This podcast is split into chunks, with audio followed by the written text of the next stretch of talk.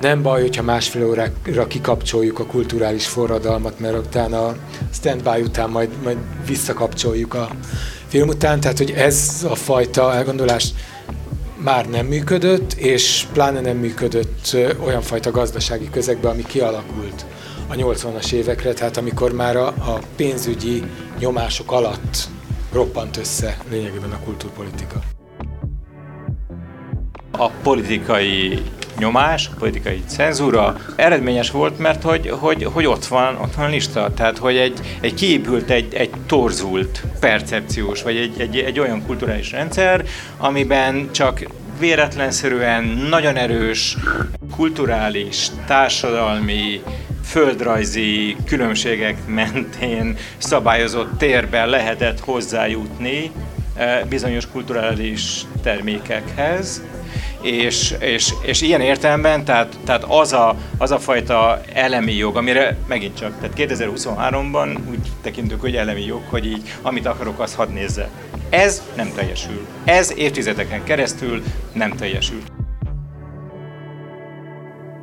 Szeretettel köszöntök mindenkit a Glossa Bölcsészettudományi Kutatóközpont podcast sorozatának nevében, és köszönjük a Pécsi Tudományegyetemnek és a Pécsi Bölcsészudvarnak, hogy idén újra részt vettünk ezen a programsorozaton, és újra egy beszélgetéssel készülhetünk. Ahogy tavaly is egy filmes tematikával érkeztünk, méghozzá amerikai filmek a szocialista Magyarországon tematikára esett a választás, és ehhez a tematikához két hozzáértő vendéget hívtunk. Egyik Takács Robert a Politika Történeti Intézetből, akinek a Hollywood a Vasfüggönyön túl című kötete jelent meg, és ez adta a beszélgetésnek az apropóját. És Varga Balást az Ötvös Lórán Tudományegyetemről, médiatörténész. És aki a beszélgetést vezeti, Szilágyi Zsolt, illetve Szilágyi Adrián. És ha már nálam van a mikrofon, akkor az első kérdést így föl is tenném, hiszen így a szocializmus és az amerikai filmek területéről fogunk példákat hozni, és nyilvánvalóan ennek ilyen történeti vagy elméleti hátterét is szeretnénk megvilágítani a beszélgetésben, de most még a személyes élményekre szeretnénk rákérdezni, hogy nektek mi az a legkedvesebb film ebből az időszakból, amit így megosztanátok, és azt is, hogy miért esetleg kedves az a film, amit példaként hoztok. 78-as születési vagyok, úgyhogy olyan nagyon sok mozi élményem nem kapcsolódott ehhez az időszakhoz, de amire talán első filmként emlékszem, az az E.T. volt az amerikai filmek között, úgyhogy ez egy nagy mm, élmény volt egyrészt belvárosi moziba, zuglói gyerek vagyok, úgyhogy mi az iskolával az Éva moziig jutottunk el, ha az egy nagyon utánjátszó, tehát után-után mozi volt a városnak, nem a peremén, hanem a közepén, de ez azt hiszem a Vörös Csillag moziba volt. Voltunk, tehát hogy eleve a közeg is élmény volt, és a science fiction meg nagyrészt a 80-as években kezdett igazán ömleni be, úgyhogy ennek ilyenfajta jelentősége is lehet. Én egy, egy picivel korábbat tudok képviselni, mert meg 70-es születésű vagyok. Nekem viszont szintén hasonló műfajú darab akkor, akkor a legfontosabb, amit kisiskolás koromban láttam, és az a Csillagok háborújának a, a, az első, vagy hát az akkori ugye, nyitó része volt. Az egy, az egy nagyon erős élmény volt, hogy édesanyám vár az iskola előtt, és akkor mondja, hogy van egy meglepetése, hogy megyünk moziba, és megnézzük a csillagok háborúját. Nekem is a csillagok háború, de ugye én, én kérdezek, nekem az a feladatom, hogy kérdezek, ha én jól emlékszem, akkor a csillagok háborúja az tulajdonképpen egészen közel az amerikai megjelenéshez megjelent Magyarországon. És ebből a tekintetben ez különleges pillanat lehetett. 77-es a film. 70-es években ez ritkaság volt, hogy szuperprodukciók, és ez az ára miatt volt részben ritkaság akkor hogy ilyen rövid idő után a nemzetközi bemutatóval már Magyarországon is vetítsék. Ez mondjuk financiális kérdés volt ebben a, ebben a pillanatban szerintetek, vagy, vagy kevésbé volt rendszer kritikus, és ezért megjelenhetett. Ez egy mese volt, és azt gondolták, hogy ezt beengedhetjük ugye a, a vasfüggönyön túlról, vagy, vagy hogy mi lehet ennek az oka? Mert hogy azt pontosan tudjuk, hogy sokkal, tehát nem ez volt a gyakorlat, hanem az volt a gyakorlat, hogy jóval később vetítettek film, ö, nyugati filmeket Magyarországon, ha egyáltalán. Egyébként a francia-olasz filmeknél a egy-három év az simán belefért nagyon sokszor. A, az amerikaiaknál inkább a kettő-hat intervallumba estek.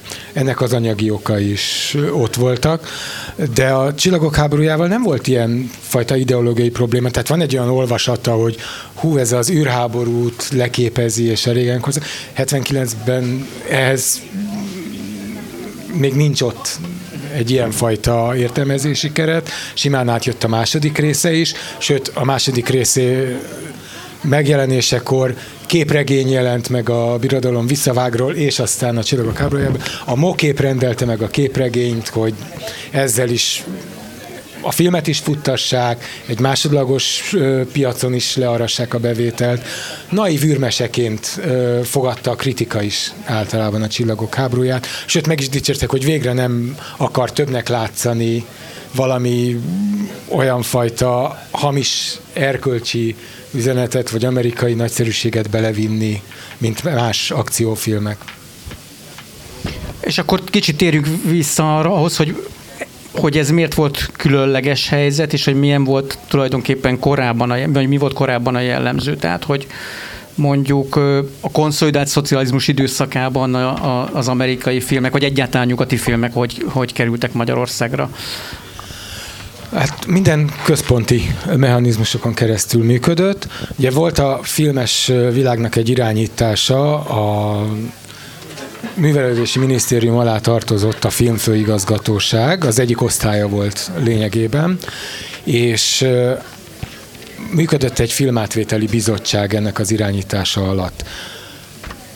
Az alapszabály szerint ez a filmátvételi bizottság hagyta jóvá, hogy egy film megvásárolható, és aztán utána volt egy export-import vállalat, mint ahogy minden területnek volt.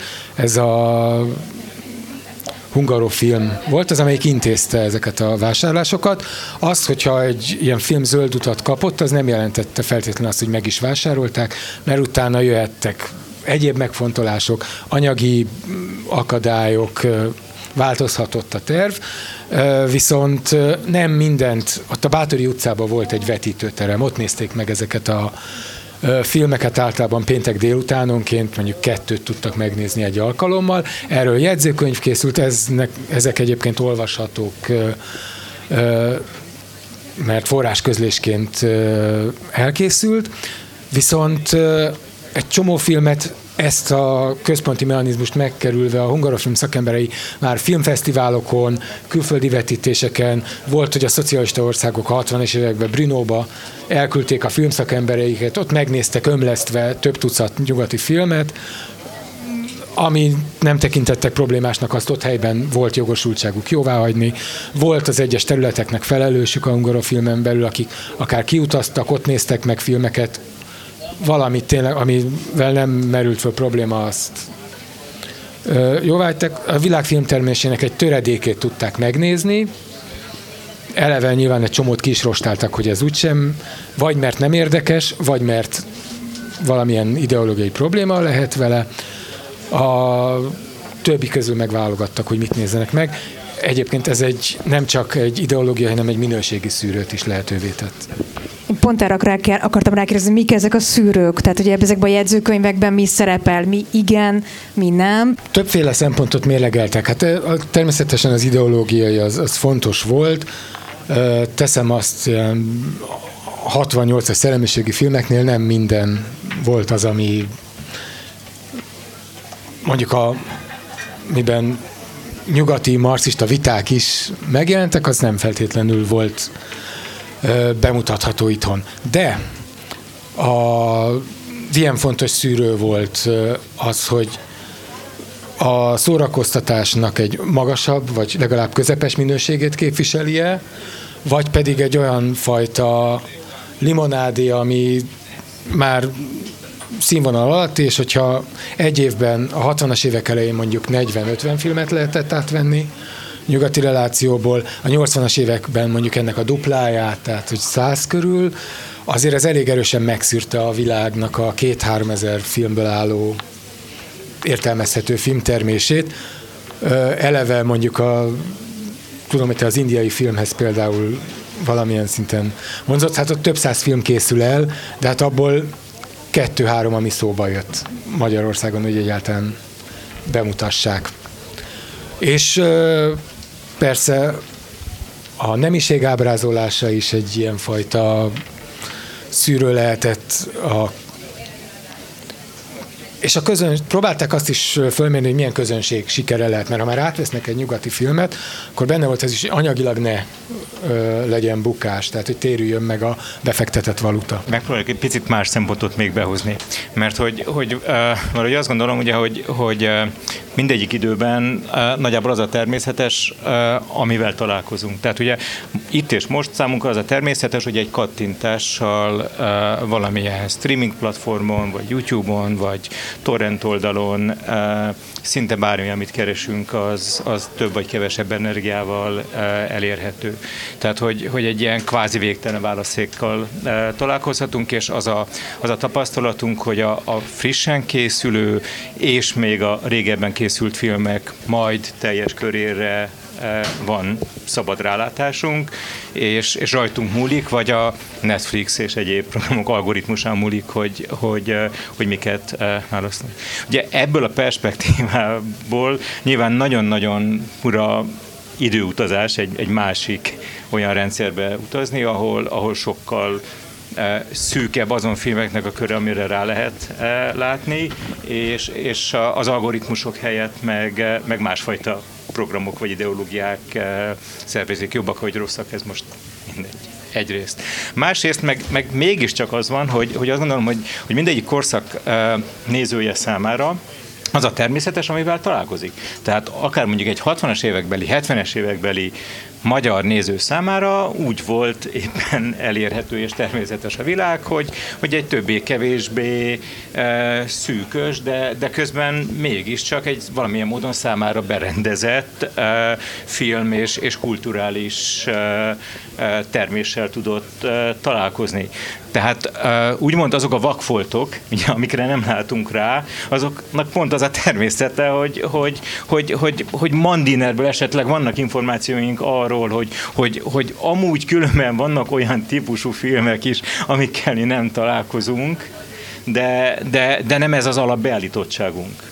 Tehát azt gondolom, hogy, hogy ebből a szempontból is visszagondolni, vagy, vagy visszautazni ennek a, az időszaknak a, a, a nézői, filmes, kulturális világába, az egy, az egy nagyon-nagyon fura és, és, és izgalmas tapasztalat. Másképpen fogalmazva, sokkal több a, a, a bizonytalanság, az ellentmondás, hiszen mondom, hogyha, hogyha mai tapasztalatunk az, hogy minden elérhető, egy mondjuk 70-es évek vagy 80-as évek kelet-európai e, szocialista világában élő néző számára időben és térben tök más koordinátorrendszerek voltak. Tehát e, nekem itt az egész témában az egyik ilyen kulcsfogalom az, hogy közös tudás. Tehát, hogy, hogy egy adott időben és egy adott térben élő közönség vagy közösség számára mi az, ami elérhető, és ami alapján, tehát amiről mondjuk így lehet beszélgetni. Tehát, hogy, meg tudom beszélni, hogy tegnap mi történt a nem tudom, a frissen uh, kidobott Apple uh, sorozat epizódban. Uh, nyilván, uh, ugye ez az érdekes, hogy akkor is megvan a közös tudás. Bizonyos szempontból sokkal erősebb volt ez a bázis, mert, mert szűkebb volt azoknak a filmeknek, sorozatoknak a köre, amit nézni lehetett. Onedin család. Azt nézte az egész ország. Uh, szomszédok, azt nézte az egész ország, Csillagok háborúja, Pogány Madonna, azt nézte az egész, eszelős nézőszámok vannak. Tehát amikor, amikor azt gondoljuk, hogy, hogy mindenki erről beszél, tehát az a paradoxon, hogy, hogy, hogy egyfelől van egy, egy sokkal nagyobb összetartás. Másfelől pedig, pedig sokkal talán látványosabbak, hogy másképp láthatók azok a rések vagy szakadások, hogy, hogy kinek milyen típusú film vagy kulturális termék elérhető. Megint csak ugyanabban az időben élők számára, egy budapesti néző számára nagyon más volt elérhető, mint egy szarvasi néző számára, egy Brunóban élő néző számára más volt elérhető, mint egy nem tudom, Plovdivban élő néző számára, és még csak nem is az a fajta összefüggés működött, ami alapján azt gondoltuk volna, hogy Magyarország a, a barak, ahol a legszabadabban el lehet érni termékeket, Lengyelországban bizonyos szempontból a vetítéspolitika szabadabb volt, mint Magyarországon, ott mondjuk Bond filmek mentettek, eh, moziban Magyarországon meg nem. Nálunk egyszer lehetett Bond filmet látni a 60-as évek végén, mert hogy volt egy brit filmnapok, és ugye a filmhét filmnap egy kicsit más nyilvánosság szabály működött ilyen esetekben, amivel megállapodtak egy ilyen kulturális munkaterv keretében, oké, okay, kétszer vagy egyszer levetítjük egy, egy moziba, ahol 400-an láthatják és e- ez volt Magyarországon a Bond film nyilvánossága. Végül is, amit mondasz, az, az is egy ilyen fontos kérdés, hogy maga a platform hogyan változik. Tehát egyrészt a mozi, ki jár egy budapesti moziba, vagy egy vidéki moziba, tehát egyáltalán tudjuk-e annak a közönségét. A másik pedig, amely a könyvben is előkerül, Amerikában, Magyarországon, de mindenhol a televízió. Vagy amiket példaként mondtál, azok már televíziós sorozatok, és akkor még ez az egészet megfejeli tulajdonképpen a kalóz példányok, vagy a VHS. Tehát, hogy valójában ezek a formátumok is folyamatosan változnak, hogy mind keresztül elérhetőek, vagy miből alakul ki ez a közös tudás. Tehát még vissza ugye ezen, mert az, hogy azt gondolom, hogy, hogy, hogy nekünk tök természetes az, az egyidejűség, hogyha most elkezdek csak úgy csetelni valakivel, aki mondjuk Új-Zélandon, vagy, vagy, vagy Indiában, Amerikában vagy, vagy Egyesült Államokban él, akkor, akkor, akkor van egy ilyen közös platform, hogy, hogy nagyjából tudom, hogy akkor az a pár film, amiről akarok beszélni, akkor, akkor, akkor ismerhetjük ugyanazt. Ez nem így van, mondjuk úgy 70-es években.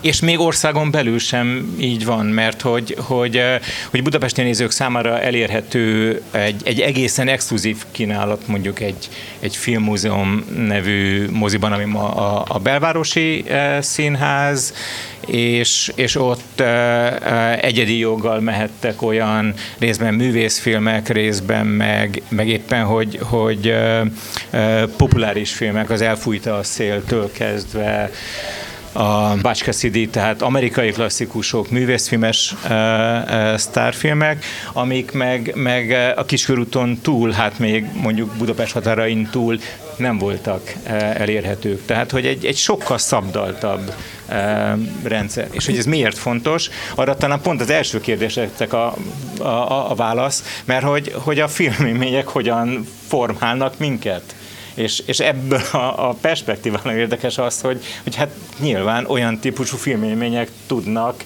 e, formálni minket, vagy adják a bázist e, arra, hogy, hogy mire emlékszünk vissza. Filmmúzeumra, ami aztán volt Broadway mozi is, majd még visszatérünk, nekem ott vannak személyes élményeim, én ott volt szerencsém a ruhatárat vezetni 89-ben, Egyébként az az az időszak volt, amikor egyedül a Broadway moziban lehetett a 9 és fél hetet és az Emmanuelt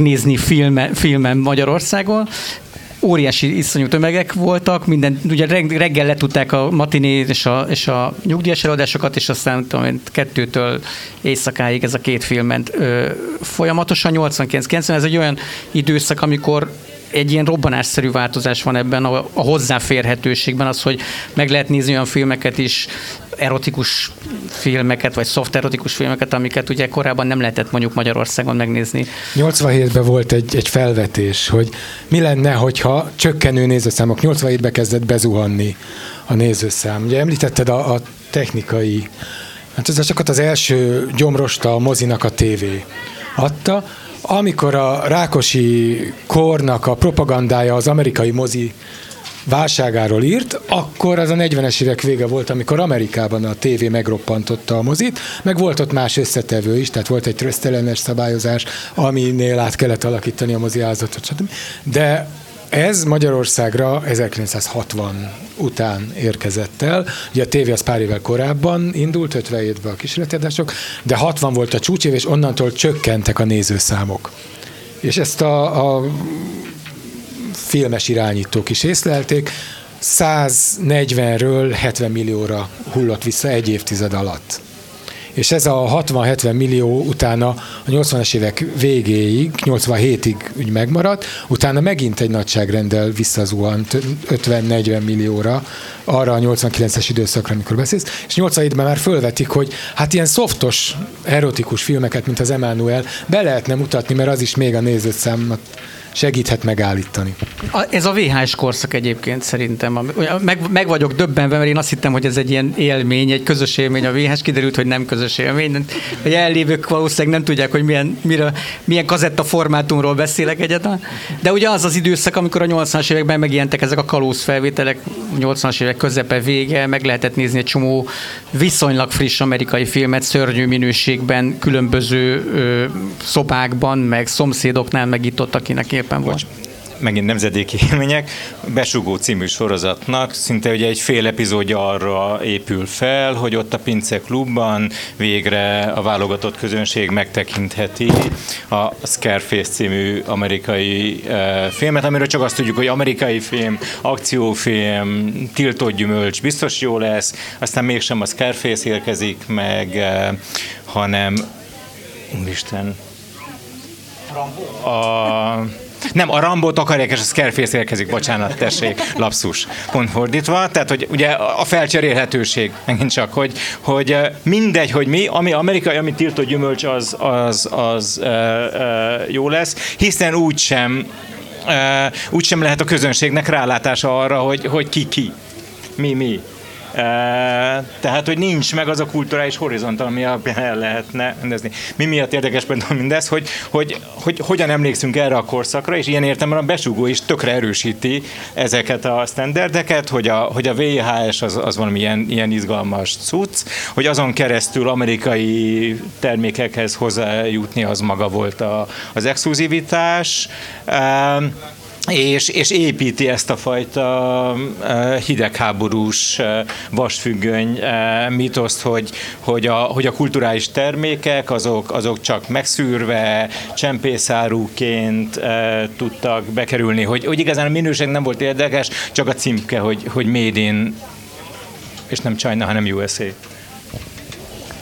És ehhez képest, vagy legalábbis a beszélgetés előtt beszéltem, hogy szovjet film, mint olyan, vagy ami a moziban van, mert, hogy, mert hogy nyilván a könyv is, meg a beszélgetés az amerikai filmekről, a tiltott gyümölcsről szól, de hogy közben meg ugye ezeknek a filmeknek volt egy nevelési célzata, propaganda célzata, tehát hogy van, tudunk erre példát mondani a másik oldalról, ami nem tudom, még esetleg sikeres is volt? Mondjuk a Jöjj és Lásd, az egy kifejezetten remek művészi feldolgozása a második világháborús német agressziónak, amiben, tehát hogy ez 300 ezer körüli nézőt elért, ami a szovjet filmek körében egy nagyon szép eredmény volt. Legjobban futó amerikai filmek felszaladtak egy millió fölé ebben az időben, sőt kettőt is el tudtak érni, de a szovjet filmeknél egy tizedes jegyel lejjebb volt ez a szint. Azt mondanám. Tehát amire az emberek általában visszaemlékeznek a szovjet film, azok a partizán filmek. Tehát ugye ennek volt egyfajta népszerűsége annak az idején, végülis az volt az akciófilm, ami elérhető.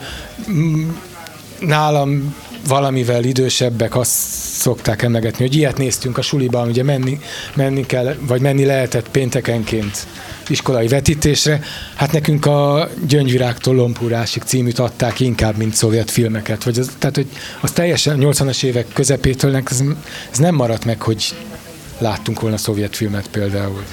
Azt hiszem, hogy ugye azt járjuk körül például, hogy, hogy azok a nagyon leegyszerűsítő, ilyen, ilyen kétosztatú eh, magyarázatok erre a, korszakról, vagy évtizedekről, azok pontatlanok, hogy eh, eh, hidegháború kelet versus nyugat. Minden, ami Amerikából érkezik, az biztos, hogy sikeres, és biztos, hogy szuper, mert hogy különben alig érkezik ide valami, és minden, ami szovjet, vagy nem tudom, baráti szocialista országból érkezik, az meg, meg gagyi, és arra a korbáccsal kell behajtani a, az általános iskola felső tagozatának a közönségét.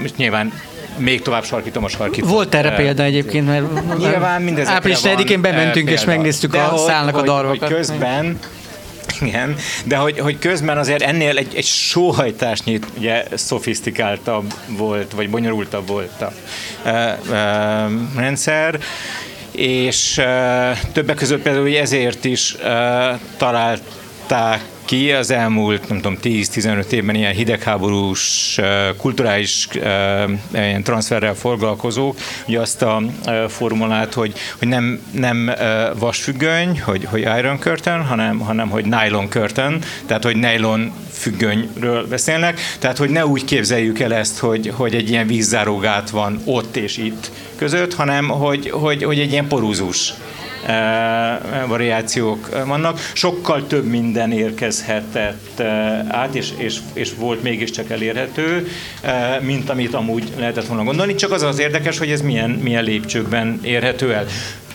Alternat, vagy egy, egy, egy ilyen, ilyen analógia, szintén popkultúra, de mondjuk zene. Bakelit, akkor mondjuk nem, megint csak nem streaming korszak az, hogy, hogy mondjuk ugye eredeti nyugati kiadású lemezt Magyarországon el lehet-e érni és vásárolni, ez nagyon-nagyon limitált. Jugoszláviában könnyebben meg lehetett venni. De akkor ott vannak még a szocialista licenszek, a, a, a, a jog, tehát a, a jogosan megvásárolt, és a, a szürke, vagy ilyen bootleg licenszek. A, mondjuk a cseh Suprafon cég megvásárolt egy csomó 70-es években Star zenekarnak nevezett és jogosan kiadta Cseh Bakaritán, amit aztán Magyarországon is könnyebben el lehetett érni, tehát az egy újabb beszerzési forrás volt. Szovjetunióban a szocialista lelemény, vagy a barkács technika röngen táblákra kitalált kis, kis ilyen barkácsolt eszközökkel másolták a bakerit lemezeket, ennek egy külön neve is volt, ilyen X-ray, tehát hogy ilyen, ilyen, ilyen röngen lemezek, és a, a, a nyugati lemezeket például így adták tovább, megint csak kulturális transfernek egy ilyen gyönyörű példája, hogy, hogy ha azt nézzük, hogy mi az, ami elérhető, mint a Made in Hungaria című filmben is mondják, hogy lelopjuk a Luxiról. Szabad Európa vagy a Rádió Luxemburg adásaiból el lehet érni, hogy miképpen a slágerek, az, hogy nem tudjuk lefordítani a szöveget, nem tudjuk esetleg ilyen helyes kiejtés érdeke, énekelni, az nagyjából mindegy, de elérhető. De kérdés, hogy például milyen hordozó, és, és ez mutatja azt is, hogy, hogy a kulturális termékeknek a, az anyagisága, a, a materialitása, a technológiai összetevői mennyire fontosak. Tök fontos mostanában az, hogy minden, ami a Netflixen megy, vagy nem tudom, Amazonon megy, az szuper felbontásban legyen. A 80-as évekbeli VHS technológiára talán túlzás lenne azt mondani, hogy a, a high definition lett volna a jellemzője. Tehát, hogy, hogy egy csomó olyan összefüggés van, ami árnyalja azt a képet, hogy, hogy, hogy, hogy mit miért, és hogyan, és, és milyen minőségben akarunk fogyasztani, hogy ez egy státusz miatt érdekes, az, az, az élet öröm, élmény miatt érdekes, technológiai, szellemi, artistikus kvalitások miatt érdekes. Tehát, hogy, hogy, hogy szerintem ebben az egész dologban az a, az a tök szexi, hogy rámutat arra, hogy, hogy, hogy, a, hogy a kultúra az így, így mennyire sok paraméter mentén szervezi az életünket, és hogy ezek, ezek hogyan időben és kulturális térben mennyire különböző átalakulások van. Csak annyit még, hogy ja, a szovjet filmnek volt egy csúcsidőszaka, az 50-es évek vége felé, tehát a Szálnak a darvak, a 41 akkor nemzetközileg nagyon nagy presztízse volt. Egyrészt meghökkentő volt, hogy jó, a szovjetek így beszélnek, tehát nem, nem bármikor mm, szovjet vagy magyar, vagy azt mondták, hogy szocialista nyugaton,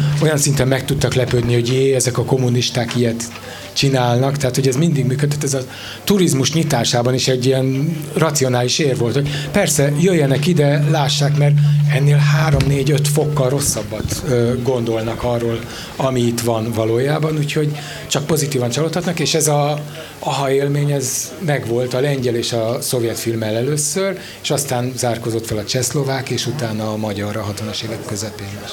Illetve, hogy, hogy minden, azt hiszem, hogy, hogy, hogy valószínűleg minden uh, uh, szocialista táborbeli országban egyfelől ott voltak a, a, a helyi népszerű filmek, az is nagyon tanulságos, hogy, hogy, hogy mennyire különbözik az, hogy mondjuk Csehszlovákiában, Lengyelországban, Bulgáriában, Magyarországon milyen műfajú, milyen típusú filmek voltak éppen a legnépszerűbbek, illetve, illetve érdekes volt az is, ugye már utaltam korábban, hogy, hogy éppen melyik területen mennyire voltak elérhetőek, és milyen típusú nyugati filmek, és ezeknek a kombinációja azért, azért nagyon nagy variációt ad elő.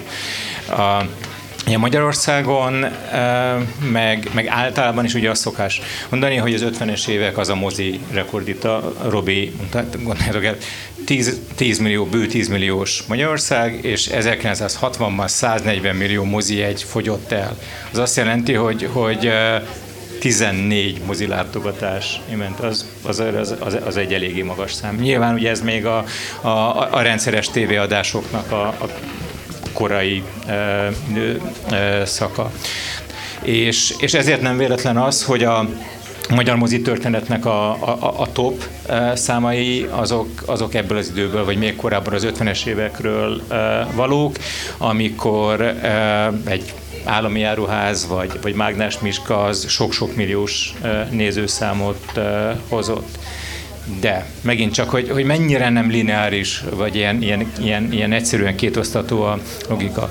Ugye azt szokás gondolni, hogy, hogy 50-es évek súlyos sztálinizmus, amerikai filmek ki vannak tiltva Kelet-Európából, Magyarországból, ezek a tartalmak aztán nem elérhetők, és ahhoz képest majd, majd, majd, majd engedékenyebb lesz minden. 40-es, 50-es évek fordulóján, tehát a hardcore sztálinizmus idején, Moszkvában mik a, mik a legnézettebb filmek, Tarzan filmek, illetve például Örök Mariska operett filmjei, illetve indiai szórakoztató filmek. Indiai szórakoztató filmek ugye azért, mert hogy, hogy, hogy, hogy szovjetbarát e, új rendszer van. A e, Rökmariska német produkcióban készült filmjei, illetve mondjuk Tarzan filmek pedig azért, mert hogy a Vörös Hadsereg háborús e, trófiaként egy csomó amerikai filmnek a, a kópiáját vitte, és teszem, ott már ideje korán működött az a logika, hogy, hogy, hogy etetni kell a, a, a, népet szórakoztató filmekkel, kell a, kell a bevétel a mozikból.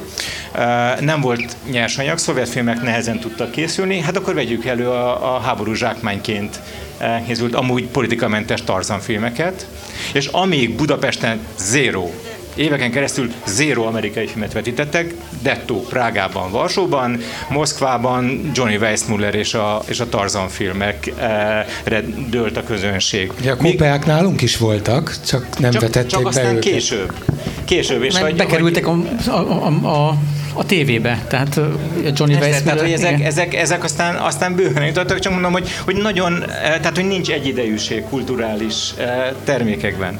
Ahogy, ahogy az is érdekes, hogy ugye Magyarországon az, az, az úgy nagyjából lehet látni, tudni, hogy a, a legnépszerűbb filmek azok általában a vígjátékok és operettek. Főleg, hogyha egy, egy uh, operett vígjáték az aztán mindent visz. Mágnes Miska állami áruhoz, és aztán 60-as években a, a történelmi vagy irodalmi adaptáció. Lengyelországban hasonlóképpen a 60-as éveknek a nagy e, történelmi adaptációi voltak a, a giga sikerek. Csehszlovákiában mesefilmek. 50-es éveknek a mesefilmjei. Uh, NDK-ban mesefilmek. Romániában egy bűnügyi film uh, volt, meg bűnügyi vígjáték volt a legnépszerűbb. Szovjetunióban 70-es, 80-es évek fordulóján már csak a címek szerintem behúzzák a műfajokat, a 20. század kalózai, vagy a Katasztrófa Földön égen című filmek. Tehát egy ilyen, ilyen, ilyen kalandos történet vagy akció film, illetve egy, egy ilyen katasztrófa film. Úgyhogy hogy még ebben sincsen igazán standard, hogy, hogy, hogy melyik területen, mikor, milyen típusú film hozza be leginkább a közönséget, de az, hogy, hogy van, van egy ilyen, ilyen nagyon erős hazai uh, filmek uh, iránti kötődés, az, az, az, az mindenütt megvan. Picit már érintettük ezt a technológiai kérdést, illetve beszéltünk akár a földrajzi megosztottságból adódó különbségekre is, de visszautalnék arra a személyes élményre, appelláló kérdésünkre, a filményre, amire az egyik válasz az IT e volt, a másik pedig a Csillagok háborúja. És amihez visszatérnék, az maga az kifi műfaj, mert a műfajok sokszínűségéről, vagy hogy melyik ül, melyik népszerű, arról még kevésbé beszéltünk. Hogy ez kifi az mit jelentett a szocialista Magyarországon? Miért volt ez izgalmas? Azért volt izgalmas, mert akkor a, nem tudom, bekapcsoltuk a hidegháborús tényezőbe, és hogy űrbe vagyunk, és, és, és földön kívüliekkel találkozhatunk. Azért volt izgalmas, mert elrugaszkodtunk a valóságtól, a szovjet vagy az amerikai valóságtól, hogy a maga a műfajok kérdéséből mi az, ami adódik, vagy, vagy, vagy hogyan lehet ezeket a kérdés, műfai kérdéseket megközelíteni ebben a korszakban?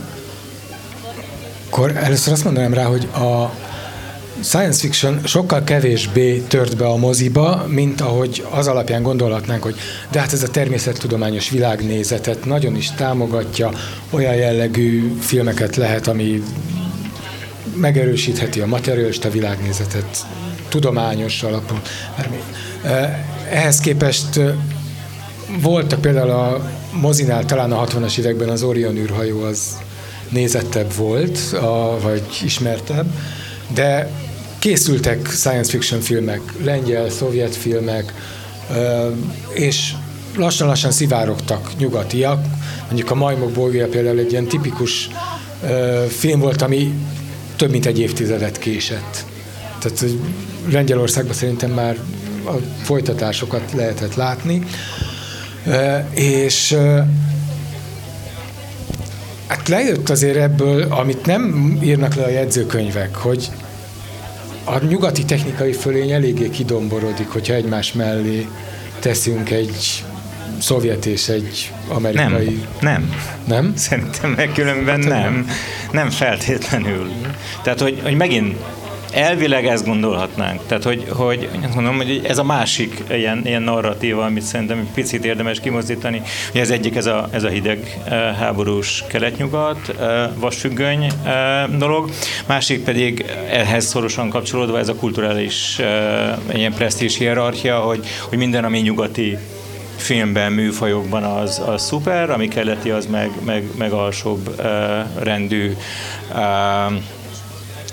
azt gondolom, hogy, hogy, hogy jó néhány, főleg 60-as, 70-es évekbeli uh, keleti um, science fiction film, az technikai kivitelben, uh, látványosságban, költségvetésben, gondolkodásban, az teljesen világszínvonalú hozzáteszem még inkább, a 60-as évek elején jó néhány olyan kelet-európai science fiction film volt, amit az egyik akkori vezető amerikai független filmes producer, egy bizonyos Roger Corman, akinek a műhelyében eh, rendezőként mondjuk a Francis Ford Coppola meg, meg társai kezdték a, a, az ipart, vásárolt meg amerikai forgalmazása, egy kicsit újra vágta, hogy, hogy, hogy, hogy egy-két ilyen, ilyen zavaró vörös színi politikai komment az, az ne legyen benne, és, és, és forgalmazta az Egyesült Államokban.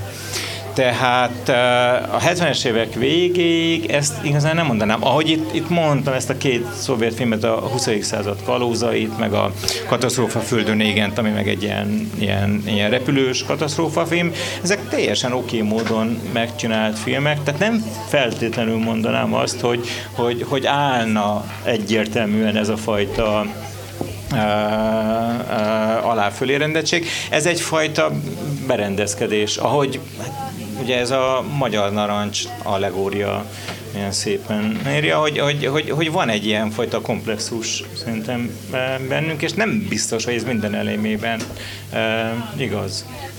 Nem azt mondom, hogy még egyszer, tehát nem azt mondom, hogy lehetne ellenpéldákat hozni, vastag, hosszú, jelentékeny az ellenpéldáknak a, a sora, de hogy, hogy, hogy, hogy talán ennél azért... Volt egy számossági különbség is, tehát hogy Hollywood azért legyártott, különösen a 80-as években, mert is szakmányban, tehát hogy évi tucat ilyen jellegű film elkészült, a szocialista kínálat ennél jóval szűkebb volt. Tehát, hogy itt, itt néhány kiemelt alkotás teszünk egy olyan spektrum mellé, amiben vannak jók, közepesek és gyengék is.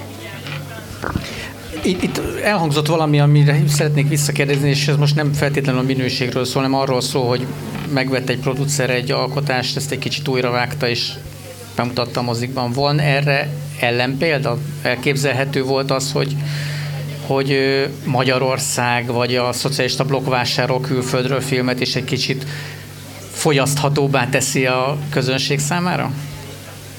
Van, tudunk erre példát, vagy nem? Tudsz, én nekem erről más, más jut eszembe, a, a műfaj transferek jutnak inkább eszembe, tehát hogy a Pogány Madonnát említetted, ez egy tipikus magyar változat elkészítése. Itt nem vásároltak meg szerintem semmiféle ö, licenszet ahhoz, hogy ez elkészüljön. Egyszerűen másolták a Bud Spencer filmeket, amiknek másfél milliós nézettsége volt a magyar mozikban. A Westernnél meg még áttételesebb a, a dolog, tehát hogy Easternek készültek, a, a szovjet és a lengyel Eastern az, az sokkal közelebb állt a, a nyugatihoz, ott tényleg volt valamiféle határvidék, a távol-kelet, vagy a, vagy a lengyel a hegyvidék, vagy a, a nyugat-lengyelország, ami ugye a második világháború után tényleg be kellett lakni, és ö, törvényen kívüli állapotok uralkodtak. Tehát, hogy ez jobban illeszkedik az amerikai westernnek a sémáihoz.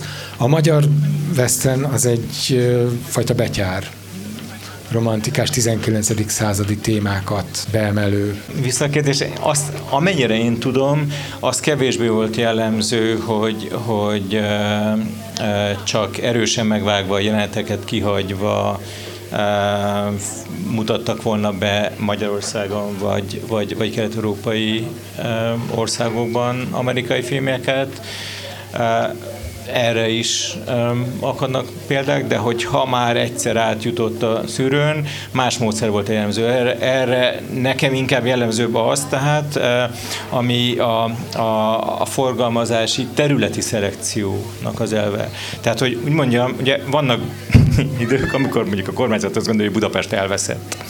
Akkor Budapesten már, már mindegy, már legalább a, a, a Broadway moziban, vagy mi ez, a filmmúzeumban, ott már, ott már lehet olyan amerikai filmeket mutatni, amit Budapesten kívül nem. És akkor, akkor egyetlen egy ilyen, ilyen, ilyen díszmozi van Budapesten, olyan amerikai filmeket vagy művészfilmeket vetítenek, amiket ott meg lehet nézni, ez egy nagyon-nagyon szűk közönség. De ha azt nézzük, hogy szélesebb közönség számára mi az, ami elérhető, ott erősen működik a cenzúra, vagy, a, vagy ez a fajta ilyen szelektív uh, forgalmazás. Uh, ez megint csak annak ugye a példája, hogy, hogy, uh, hogy mire vagyunk kíváncsiak az, hogy bemutatták-e mondjuk valóban a Love Story-t Magyarországon? Yes. Akkor miről beszélünk? Hány ember tudta megnézni a Love Story-t Magyarországon? Vagy hány ember tudta megnézni a, nem tudom, az Elfújta a szél című filmet Magyarországon, vagy Jancsó Miklósnak a, az Olaszországban készült filmjeit Magyarországon? Mire, mire vagyunk kíváncsiak? Hogy, hogy mennyire élhetett, és hány embernek a, a képzeletében? Hány embernek volt meg az esély arra, hogy kötődjön ahhoz a filmhez?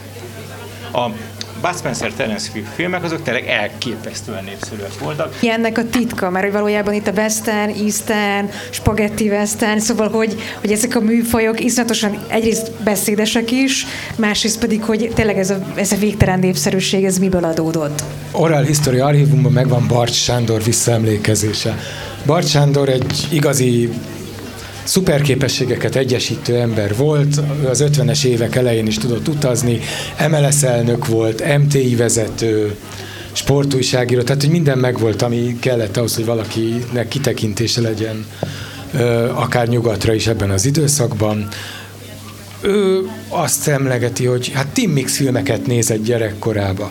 Ja, a Western az egy nagyon népszerű, ismert dolog volt a 30-as években, aztán a 45 és 48 között is egy csomó amerikai film ment a mozikban, tehát ez benne volt a, a közönségben, és voltak, meg volt ennek az emlékezete. A ponyvaregénybe hozzá lehetett férni, már máshol nem az ecseri piacon, vagy egyéb helyeken, de a 60-as évek végéig igazából western nem mutattak be. A cseh western paródiát, a Limonádé Joet, azt bemutatták 66-ba talán, és aztán utána néhány nyugati western paródián keresztül, ez is egy ilyen tipikus visszatérési út volt, hogy akkor először valami szocialista változatot, aztán a nyugati paródiát, tehát Airport paródiát előbb lehetett látni, mint Airport filmet. A magyar nyilvánosságban. Ugyanez western paródia előbb volt a 60-as években, mint igazi western. De aztán, ha ez megtörtént ez a befogadás, 70-es években már nagy nézettséggel mentek amerikai westernek egymás után. És például itt a, a magyar kultúrpolitikának valamiféle beidegződése erősebb lehetett, mert nem voltak ennyire. Szovjetunióban 63-64-ben a hétmesterlövészt már bemutatták. Tehát, hogy megint egy olyan sémát föl lehet rúgnunk, hogy hát itt Magyarország egy olyan vidámabb barak volt, aminél minden előbb volt. Hát például itt van a Western, ott nem. A Spencer Terence hír kérdés, ez, ez, ez tényleg ez egy ilyen, ilyen egymillió levás kérdés. Pedig azt hittük, hogy most kiderül, hogy Igen. mi, mi, mi, mi is alapszik én, a én csak ilyen, ilyen egyszerű, tehát ilyen nagyon gyalogos uh, tippeket tudok mondani, hogy, hogy uh, a kalannak a vonzása, a, tehát ezek a filmek, ezek egy csomó szempontból mondjuk azt, hogy, hogy tényleg így az optimálisat tudták hozni, vagy kimaxolták azt, ami éppen elérhető és éppen vágyott volt. Mert hogy szórakoztató, exotikus, kalandos, vicces, adott politikailag vagy e, semleges, vagy akár még amennyiben a, a nyugati bűnözés, korai Piedone filmeknek a, a, a témái eljöttek, tökéletesen alkalmasak arra, hogy, hogy, hogy, hogy, hogy univerzálisan rendszereken és ideológiákon keresztül uh, utazzanak. Uh, uh, kemény kötésű főhősök, kalandok, konfliktus, szép tájak, ugye Piedone Egyiptomban, Nápolyban, mindenütt. Hát mi mindenre vágyunk? Hát mindjárt, itt van ez az élőkönyvtár. Nézzük végig a címeket delfin könyvek, ifjúsági megényeknek, a, vagy a történelmi exotikum, vagy a, vagy a kulturális exotikum a, a, a fő eleme. Nem csak, tehát Magyarországon tényleg hiszterikus sikere volt a, ezeknek a filmeknek, de, de nem csak. Magyarországon, Kelet-Európában sok más kultúrában is talán pont azért, mert hogy, hogy, hogy, hogy, hogy, hogy azt tudták megtalálni, nem szándékosan, abszolút ilyen akaratlanul, hogy, hogy, hogy könnyebben átjutottak a különböző szűrőkön, mert hogy mégsem amerikai e, tartalmak voltak, ilyen értelemben ártatlanok voltak, és, és egy, egy, egy széles, fiatal nézőközönségtől a teljes családi mozizás számára elvárt kritériumoknak megfeleltek.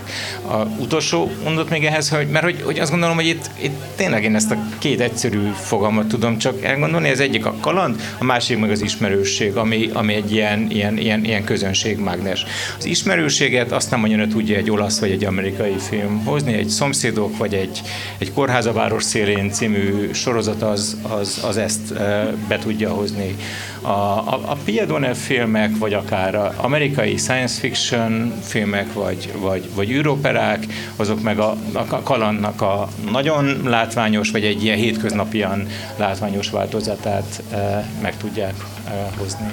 Én még azt a 40 millió forintos kérdést válaszolnám erre, hogy vajon melyik volt a legnagyobb látogatottságú film, ami a szocialista világból érkezett a 80-as években, és ez a Legyőzhetetlen Wutang című kínai karate film, vagy kung fu film, ami az első volt ebben a műfajban, ami eljutott. Tehát hosszú évekig kínai film nem volt Magyarországon, mert volt egy kis probléma Kínával a, a szocialista világon belül, és akkor a kínai filmek is elmaradtak a mozikból, de a 80-as években volt egy nyitás a távol-kelet felé, hongkongi filmet számosat vettek. Hát egyrészt a 80-as évek első felében jobban oda kellett figyelni, különösen 82-től a valuta kiadásokra. Ugye ez volt az IMF csatlakozás éve, importkorlátozás volt, ez egy ilyen potlólagos piac volt, hogy akkor távol-keleten körülnézünk, és onnan hozunk akciófilmeket, és a, a hongkongi és kínai akciófilmek ekkor kerültek be de ez ugyanazt tudta nagy bunyókat és kalandokat. A legyőzhetetlen Vutángot említetted, említett, volt már egy pillanat, amikor hivatkoztunk a bollywoodi filmekre, a, ö, és ugye a soft power korszakában élünk, azt pontosan tudjuk, hogy a mostani Kínában is vannak olyan filmek, amik óriási nézettséget hoznak, mert egy nagyon erős kínai öntudatot jelenítenek meg, amilyen szerepe volt például a Rambónak annak idején. De ezek a filmek mondjuk nyugaton nem tudnak elérni akkora sikert, nézettséget talán inkább, így, így mondanám. Ö, volt, volt olyasmi, ami így vissza, abban a korszakban, amiről most beszélgetünk, Magyarországról nyugat felé mutatott, hogy tudtunk-e mi olyan dolgokat, meg olyan filmeket csinálni, amik átütötték ott a, ezt az üvegplafont, és így érdekesek voltak, és megjelenítettek ben valami olyasmit, amire a nyugatiak érdekl, ami miatt a nyug, vagy ami, ami iránt a nyugatiak érdeklődtek? Én azt mondanám, hogy igen, csak itt volt egy aszimetria. Tehát keletről igen jelentős sikerek voltak, és a értelmiségi közönségnél átment a keleti film, fesztiváldíjakat nyertek. Tehát hogy ez évente 50-100 filmfesztiválon találkozott keleti és nyugati film, ezen a keletiek rangos díjakat néz, ö, nyertek, sőt például a 70-es években a magyar dokumentumfilmesek nyilatkoztak úgy, hogy hát ezek nagyon kedves, balos emberek, ezek az NSK filmesek, de hát olyan szájbarágosak, mi ezt már 20 éve ott hagytuk ezt a stílust.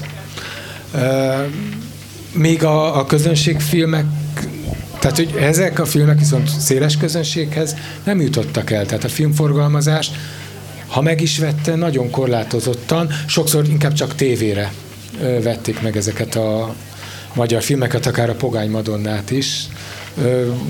Tucatnyi országba sikerült eladni, nem szocialista relációban, de ez nem feltétlenül Nyugat-Európát jelenti.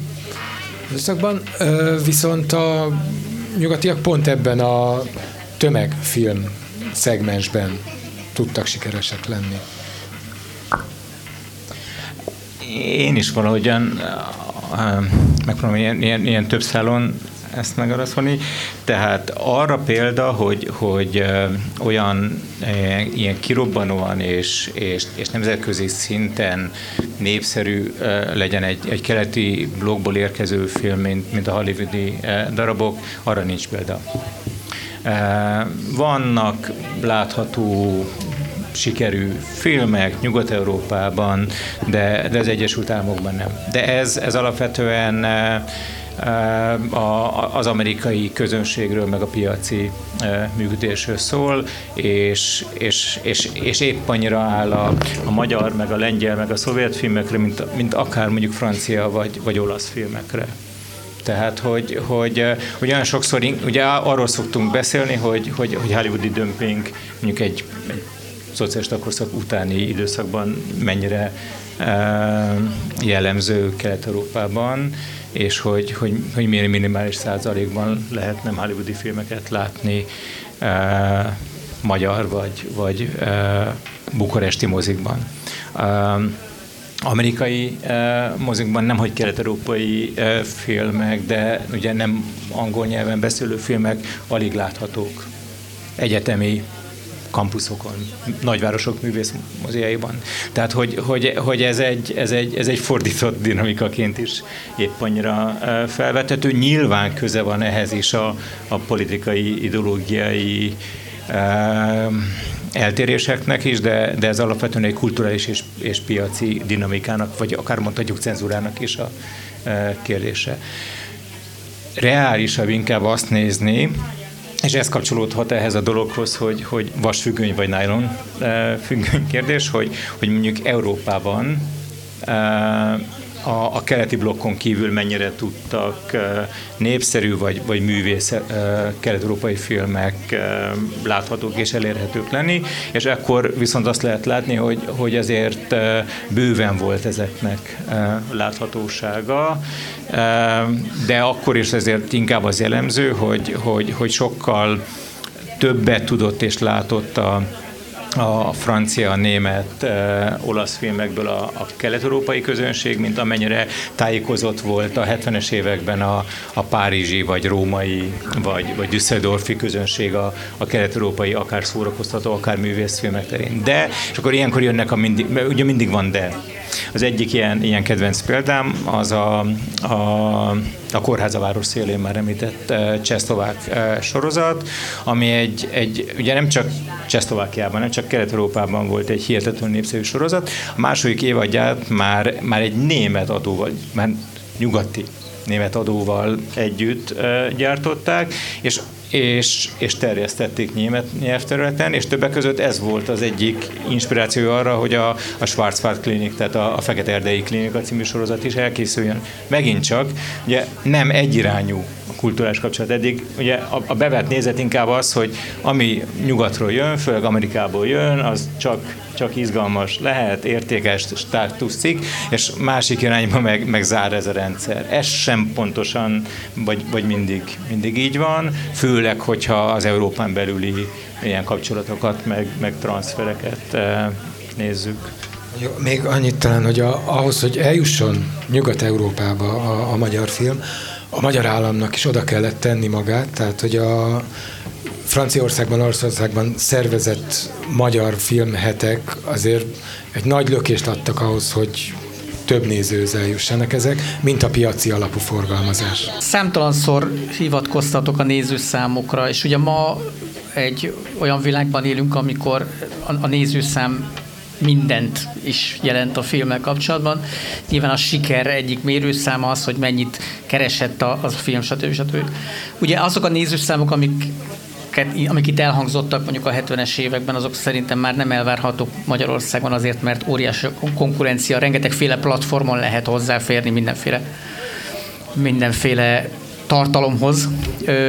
Ezért egy, egy, ma, egy platformot nem lehet ebből a rendszerből kiemelni, úgyhogy ugyanazokat a nézőszámokat elvárjuk tőle, mint mondjuk ezelőtt 40 éve abban a korszakban, és erről már, erre már utaltatok, abban a korszakban működött ez a fajta piaci szemlélet, hogy olyan filmet hozok be, amire majd bemennek, a, bemegy a közönség, olyan filmet hozok be, aminek a jogdíjait ki tudom finanszírozni tudom ebből a bevételből, vagy más hát mondjuk szempontok voltak előrébb. Nyilvánvalóan előrébb volt az, hogy ideológilag megfelelő legyen, könnyen emészhető legyen, tehát hogy ne legyen rendszerkritikus, stb. stb.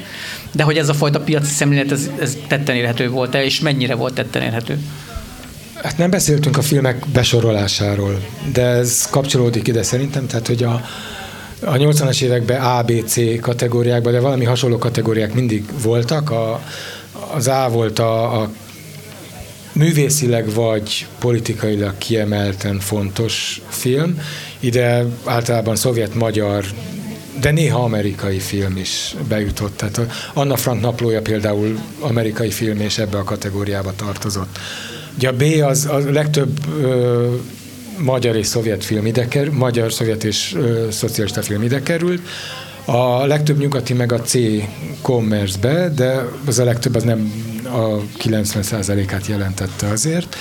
Ennél, a, tehát a C-nél a, a pénzügyi szemlélet elég erőteljesen érvényesült. Tehát, hogy ott az azért van, hogy termelje meg a bevételt, mert hogy a mozit, moziüzemi vállalatok volt belőle a, a fővárosi, meg 19 megyei, ezeknek volt egy pénzügyi terve, és azt teljesíteni kellett. És ez a film beosztásban is szerepet játszott, tehát hogy a, a húzó filmeket azt a nagyobb mozikba osztották be szívesen, és a, így aztán a nagyobb, népszerűbb városi mozikban nagyobb arányba jutottak be nyugati filmek. Ennél fogva, mert többször vártak attól bevételt, így a műsorpolitikát meg könnyebben a kisvárosokba, falvakba be lehetett hozni, ahol egy mozi van, és azt nézi a közönség, amihez hozzájut. Igen, ezt egy picit másik perspektívából, tehát hogy, hogy az a, az a fajta elképzelés, tehát hogy a, hogy a cenzúra, a, a politikai kontroll alapján lehet majd nevelni, művelni és, és és, és, és politikailag vezetni a közönséget, az, az alapvetően a, a szocialista, realista politikai ideológiával jellemezhető 40-es évek legvégétől 50-es évek közepéig tartó időszakban érvényesült talán. És, és onnantól kezdve e, már, már mindig, ez mindig, mindig csapda, csapda volt. És, és a Robi rengeteg szuper példát hozott, és a könyve könyve egy halálizgalmas olvasom, és mindenkinek ilyen, ilyen nagyon lelkesen javaslom, hogy, hogy, hogy tele van még, még további ilyen, ilyen példákkal, és lehet látni azt a fajta kétszínűséget, vagy, vagy inkább ilyen skizofrén helyzetet, ami azt gondolom, hogy nem csak ezen a téren, de, de, de folyamatosan évtizedeken keresztül a, a szociálista kultúrpolitikát, és nyilván nem csak kultúrpolitikát jellemezte, hogy, hogy, hogy, hogy egyszerre szeretett volna mond, ilyen társadalmi és, és ideológiai célokat elérni, hogy olyan tartalmat közvetíteni nézők millióinak, amiken keresztül egyfelől érettebbé,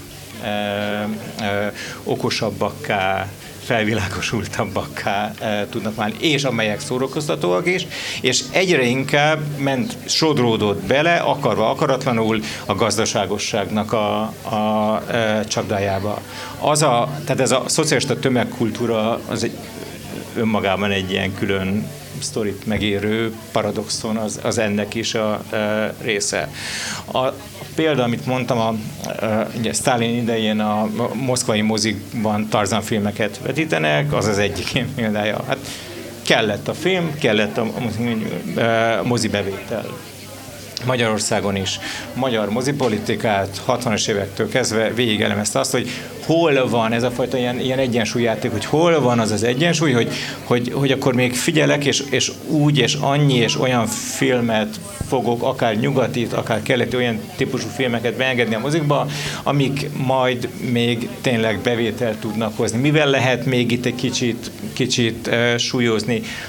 Növelni a mozi jegyek árát bizonyos filmtípusra? Tehát, hogy, hogy, hogy ez az anyagi érdekeltség versus nevelés, ez egy ilyen, ilyen, ilyen Mission Impossible uh, helyzet, és, és még azt sem lehet mondani, hogy ez, ez folyamatosan egy ilyen lineárisan változott, és hogy, hogy volt a hardcore cenzúra az 50-es évek legelején, és a, a teljes felbomlás a 80-es évek végén, hanem egy ilyen felle hullám volt. A 60-as évek végén például sokkal szabadabb volt a, a bemutatás és a forgalmazás politika, mint a 70-es években, aztán a 80-as években is ez, ez ingadozott, mert nem, nem, nem tudták. Nem, nem, nem lehetett megoldani ezt a helyzetet. És ettől ez egyfelől ilyen rettenetesen izgalmas, mert, mert, mert tele volt anomáliával, másfelől meg azt gondolom, hogy rettenetesen kártékony, mert hogy, hogy egyik célt sem tudta elérni. Tehát, hogy, hogy ez a, a gyönyörű szocialista modernizációs projektnek szinte az emblémája hogy, hogy hogyan lövi lábon magát a, a rendszer. Utolsó gondolathoz is a beszélgetésben is egy ilyen utolsó pontként írtuk fel, hogy egyrészt akkor a beszélgetésben azért az derül ki, hogy ezek a transferek működnek. Tehát valójában a politika ebben a szempontból, vagy ilyen szempontból nem tudott sikeres lenni, vagy, vagy több ponton megdől. Nem tudom, ez egy picit történetlen a kérdés, hogy most sikeres vagy nem volt sikeres, akár a filmátvételben, akár ideológiaiak, vagy legalábbis ami politikai célként megfogalmazódott, mert gyakorlatilag könyvből is az derül, hogy a 80-as években azért ez megbukni látszik. Nem tudják érvényesíteni, és ez különböző, akár technológiai, akár transfereken keresztül. Szóval valahogy így ez a, ehhez a kérdéshez kapcs, vagy ez lenne a kérdésem, vagy összetett kérdés, amit lehet, meg se lehet válaszolni, vagy nem ilyen formán lehet lehet megválaszolni, de valójában ez lenne a kérdésem, hogy maga a politika, amilyen célral elindult ez a filmátvétel, vagy tiltott, tűrt, támogatott ből elindulva, hogy, hogy hova is érkezik meg a 80-as évek végére. Ugye a politika az nem az egyértelmű elzárkózás és tiltás már a Stalin halála után, tehát meglepően 54-ben már 29 nem szocialista filmet mutatnak be, ami egy hatalmas ugrásszerű változás a 6-10 filmhez képest, ami addig előfordulhatott. Tehát, hogy nem az a politikai mércé, hogy sikerül-e, hát azt mondom, nem akart gátat szabni különböző okoknál fogva, és a, arra tette a téteket, hogy akkor az érintkezésből a szocialista világ vonzereje lesz a nagyobb, mint a, a kapitalistáé.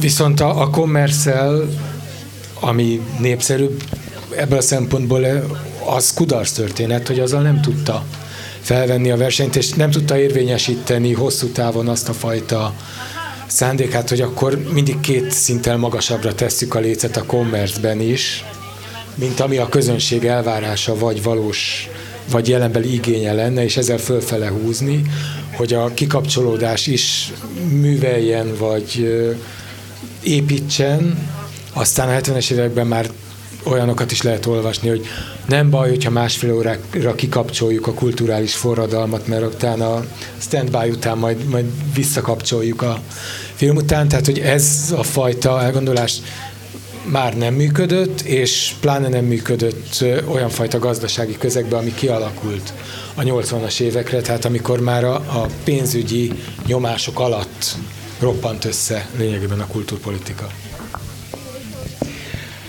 Most lehet, hogy elsőre ez, ez most ellentmond annak, amiket így mondtam, de hogy én meg, meg azt gondolom, hogy, hogy de. Tehát, hogy igenis, a, a, a politikai nyomás, a politikai cenzúra sikeres volt. Sikeres volt olyan értelemben, hogy, hogy vagy eredményes volt, inkább azt mondom eredményes volt, mert hogy, hogy, hogy ott, van, ott van lista. Tehát, hogy egy, egy kiépült, egy, egy torzult percepciós, vagy egy, egy, egy olyan kulturális rendszer, amiben csak uh, véletlenszerűen nagyon erős uh, kulturális, társadalmi, földrajzi különbségek mentén szabályozott térben lehetett hozzájutni bizonyos kulturális termékekhez, és, és, és ilyen értelemben, tehát, tehát az, a, az a fajta elemi jog, amire megint csak, tehát 2023-ban úgy tekintünk, hogy elemi jog, hogy így amit akarok, azt hadd nézze. Ez nem teljesül. Ez évtizedeken keresztül nem teljesült. És ennek megvannak a következményei. Megint, mit akarok látni? Félig tele van a pohár, vagy félig üres? Nyilván ott van a barkács, ott van a csempészet, ott van, ott van a, a, a, a, a zugmozi, ott van a, okosban a VHS, okosban meg tudjuk oldani, tehát teher alatt nő a pálma, lehet azt mondani, hogy kiépült, vagy folytatódott egy, egy olyan kelet-európai kultúra, amiben azt gondoljuk, hogy mi mindent akkor meg tudunk oldani, és hogyha már most már tényleg lesöpörtük a padást, és már nincsen több uh, Bud Spencer film, akkor legalább ott lesz majd nekünk uh, ötvös csöpi, és így tovább, de attól még ez egy, ez egy bezárt, erősen limitált rendszer, ami ebben a formájában évtizedeken keresztül működött. Megint csak vissza az első kérdésre. Tehát behatárolt volt az, hogy, hogy a, a 60-as, 70-es, 80-as években moziba járó közönség, vagy tévéhez tapadó, e, vagy videomagnóhoz tapadó közönség számára az önismeretnek,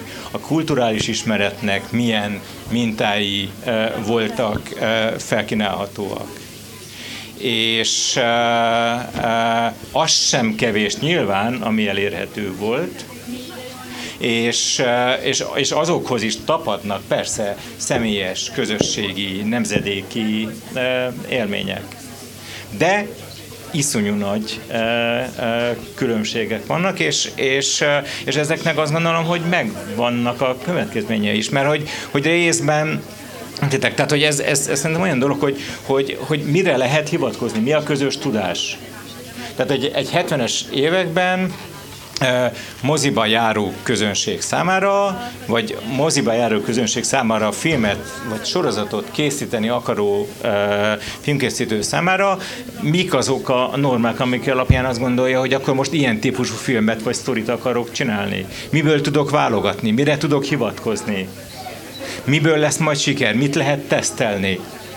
Azért ez egy, ez egy erősen be, szűkült világ volt tök jó, otthonosan vagyunk benne, de hogy ugye nem szokás mondani azt, vagy ugye van egy ilyen, hogy a mondás is a kadálkorszakra, hogy hát persze, hát olyan, mint, mint térdig járni a mézben. Édes, csak hát így nem lehet benne haladni. Köszönjük szépen a beszélgetést. Köszönjük, Köszönjük szépen a figyelmet.